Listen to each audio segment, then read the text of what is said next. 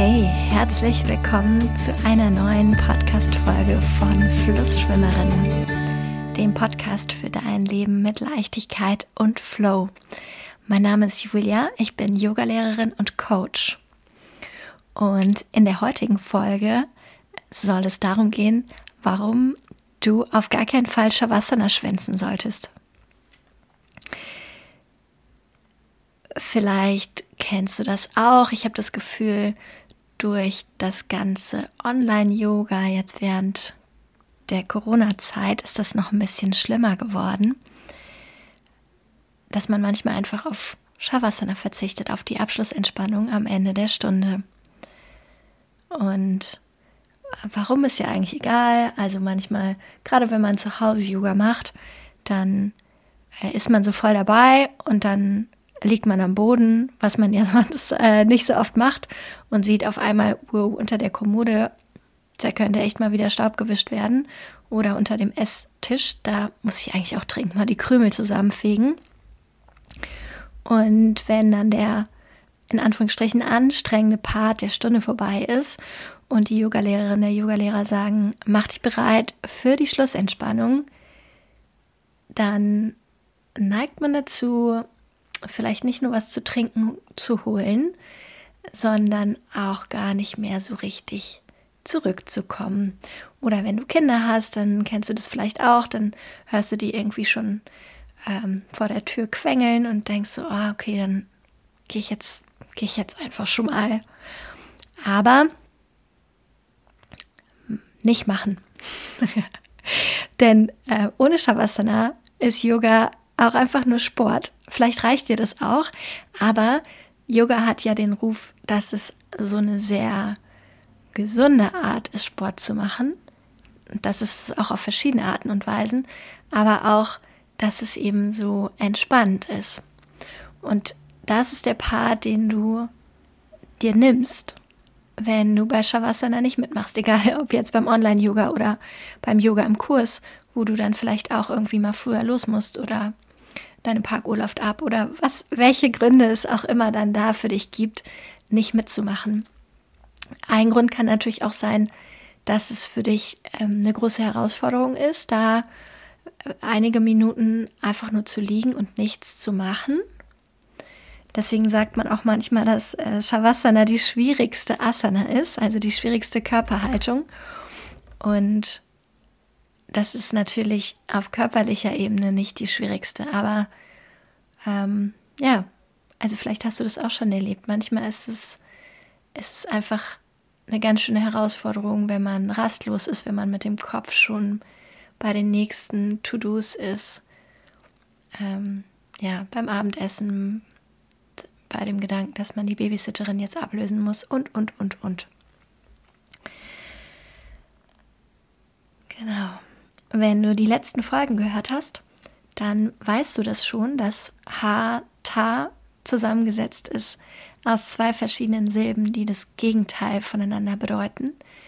Und das Hatha-Yoga, also der ähm, körperliche Yoga, den wir hier im Westen vor allem kennen und praktizieren, dass der sich dadurch auszeichnet, dass er Gegensätze vereint. Und ein ganz zentraler Gegensatz ist der Gegensatz von Anspannung und Entspannung. Und gerade dieser Wechsel macht Yoga so wahnsinnig gesund und ja ebenso gut geeignet gegen, gegen Stress, gegen verschiedene ähm, seelische Leiden auch. Dieser Wechsel zwischen Anspannung und Entspannung, den hast du vielleicht auch schon mal erlebt innerhalb der Stunde, also in dem Part, wo man sich bewegt. Aber es gibt eben auch diesen großen Wechsel zwischen dem ersten Teil der Stunde, in dem Bewegung stattfindet, in dem vielleicht auch sehr ähm, anstrengende, schweißtreibende Bewegung stattfindet und dem Abschluss, wo man nochmal so runterfährt, einfach nur da liegt und ähm, ja, entspannt, also wenn man das kann. Und der Witz ist eben, dass je öfter du das übst, desto besser kann dein Körper das vom, vom Stress, vom von der Anspannung in die Entspannung wechseln. Und damit du verstehst, wie das funktioniert, will ich so einen kleinen Exkurs machen und ähm, ja, so einen kleinen Einblick werfen, wie unser Nervensystem funktioniert. Und zwar ist es so, dass unser Nervensystem ähm, ja verschiedene Ebenen hat. Also es gibt ein willkürliches oder auch somatisches Nervensystem und darüber wird alles gesteuert, was du bewusst machst. Also was du mit deinen Gedanken auch beeinflusst. Zum Beispiel eben, dass du deinen Körper bewegst. Und dann gibt es das Nervensystem, das nennt man vegetatives oder auch autonomes Nervensystem. Und das ist jetzt für uns fürs Yoga super interessant, denn das ist der Teil deines Nervensystems, der die Abläufe regelt, die du nicht willentlich steuerst. Zum Beispiel deine Atmung, dein Herzschlag oder aber auch dein Stoffwechsel. Und dazu empfängt das Nervensystem Signale aus deinem Gehirn oder meldet sie auch zurück an dein Gehirn. Und das autonome Nervensystem besteht wiederum aus drei Bereichen. Ähm, davon sind zwei besonders interessant. Vielleicht hast du das auch schon mal gehört. Das ist das sympathische Nervensystem und das parasympathische Nervensystem. Manchmal sagt man auch Sympathikus und Parasympathikus. Und der dritte Bereich ist der Darm. Der ist jetzt für, unser, also für unser Thema gerade nicht so spannend.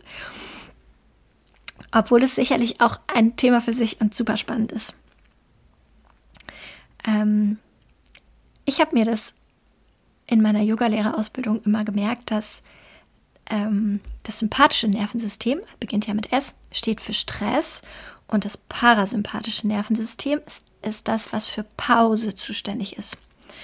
Und genau, also das, das ähm, sympathische Nervensystem, das bereitet dich, dein Körper, deinen ganzen Organismus auf körperliche und geistige Leistung vor.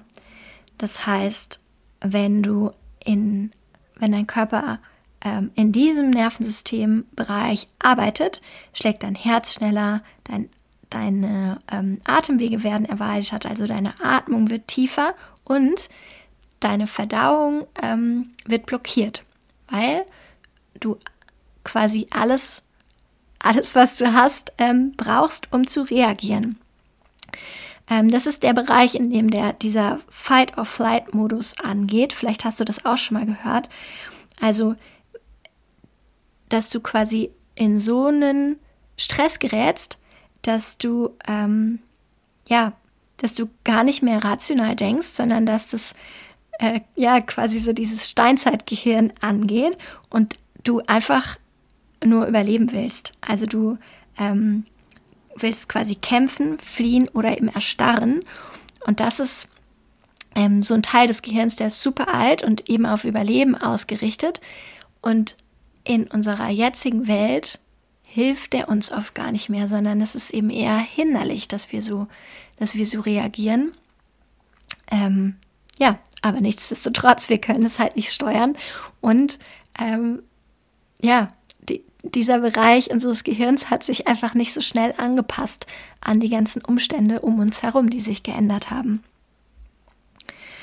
Ähm, ja, genau, weil, also ich meine, du, du kennst das selber, wenn du in Stress kommst, wirst du manchmal irgendwie wütend, aggressiv, vielleicht gegenüber den Menschen, ähm, gegenüber denen du das gar nicht sein wolltest und so weiter und so weiter. Also die fallen mit Sicherheit ähm, auch Gegebenheiten in deinem Leben ein, wo du so reagiert hast und im Nachhinein das eigentlich gar nicht wolltest oder dich geärgert hast darüber, dass du da nicht ja, rationaler reagiert hast. Aber du konntest halt auch nicht rationaler reagieren, weil das ist ein Bereich, der, der geht einfach an und du kannst es nicht kontrollieren. Und wenn du oft Stress hast, weil du zum Beispiel ähm, ja unter einem großen Druck stehst in deinem Alltag, dann ist es nicht so gesund da erzähle ich dir mit Sicherheit nichts Neues. Genau. Und ähm, das ist dann oft so eine Teufelsspirale, wo man sich einfach ähm, ja, verrennt in diesem, in diesen Mechanismen, in diesen Abwehrmechanismen auch. Und Yoga ist ein super guter Weg, um da rauszukommen, weil in dem Moment, in dem du liegst, nichts machst und auch deine Gedanken zur Ruhe kommen können, geht der andere Bereich deines autonomen Nervensystems an, nämlich das, Parasympa äh, das parasympathische Nervensystem. Und das steht, wie ich vorher schon gesagt habe, für Ruhe. Also ich merke mir das immer wegen dem P mit Pause. Und in diesem Bereich wird alles auf Entspannung eingestellt. Und das Spannende ist, erst dann wird auch wieder dein Stoffwechsel und deine Verdauung aktiviert. Vielleicht hast du das zum Beispiel in der Yogastunde schon mal gemerkt, dass du, wenn alle ganz still da liegen in der Schlussentspannung, dass auf einmal dein, dein, ähm, dein Bauch anfängt zu gluckern, weil da geht es dann endlich wieder richtig ab, nachdem du dich halt lange bewegt hast, die ganze Verdauung, der ganze Stoffwechsel ausgeschaltet war, dann fährt es jetzt einfach wieder hoch. Und wenn es passiert, ist es aber eigentlich ein ganz gutes Zeichen, dass du ähm, schnell wechseln kannst, also dass dein Körper da diesen Wechsel zwischen den beiden Bereichen im Nervensystem schnell hinbekommt. Und das ist eben, es ist so, dass je öfter du das übst, diesen Wechsel, desto besser kann dein Körper das und desto schneller funktioniert das. Und vielleicht hast du das auch schon gemerkt, dass du ähm, vielleicht eine Zeit lang viel Yoga praktiziert hast oder viel meditiert hast und dann eine Weile nicht. Und dann hast du vielleicht gemerkt, oh, es fällt mir irgendwie jetzt doch wieder schwerer, zur Ruhe zu kommen. Und das ist ganz normal. Und genau, aber das ist eben das, das, das Besondere oder dieser Schatz, der auch hinter der Yoga-Praxis steht, wie wir die so in der Yogastunde praktizieren, weil ohne Shavasana ist Yoga auch einfach nur Sport. Das ist natürlich trotzdem gesund für deine Fitness, aber wenn du Yoga praktizieren möchtest, um das auch für deinen Geist, für deine mentale Gesundheit zu nutzen, dann solltest du das nächste Mal auch wenn du gestresst bist, besonders wenn du gestresst bist, für diese zehn Minuten da bleiben und einfach mal da liegen, einfach mal atmen, einfach mal zur Ruhe kommen, weil das, dieses einfach nur Dasein, ist das, was Yoga so besonders macht. Und ich hoffe, diese Folge und dieser kleine Ausflug ähm, in den Bereich des Nervensystems hat dir gefallen. Ich würde mich auf jeden Fall sehr freuen, wenn du ähm, diesen Podcast bewertest, diese Folge bewertest und wenn du mir auch gerne eine Rückmeldung da lässt, wie es dir gefallen hat, ob das neu für dich war, ob dir das was gebracht hat, ob es sich weitergebracht hat. Und ja, ich freue mich von dir zu hören und bis dahin wünsche ich dir noch einen wunderschönen Tag.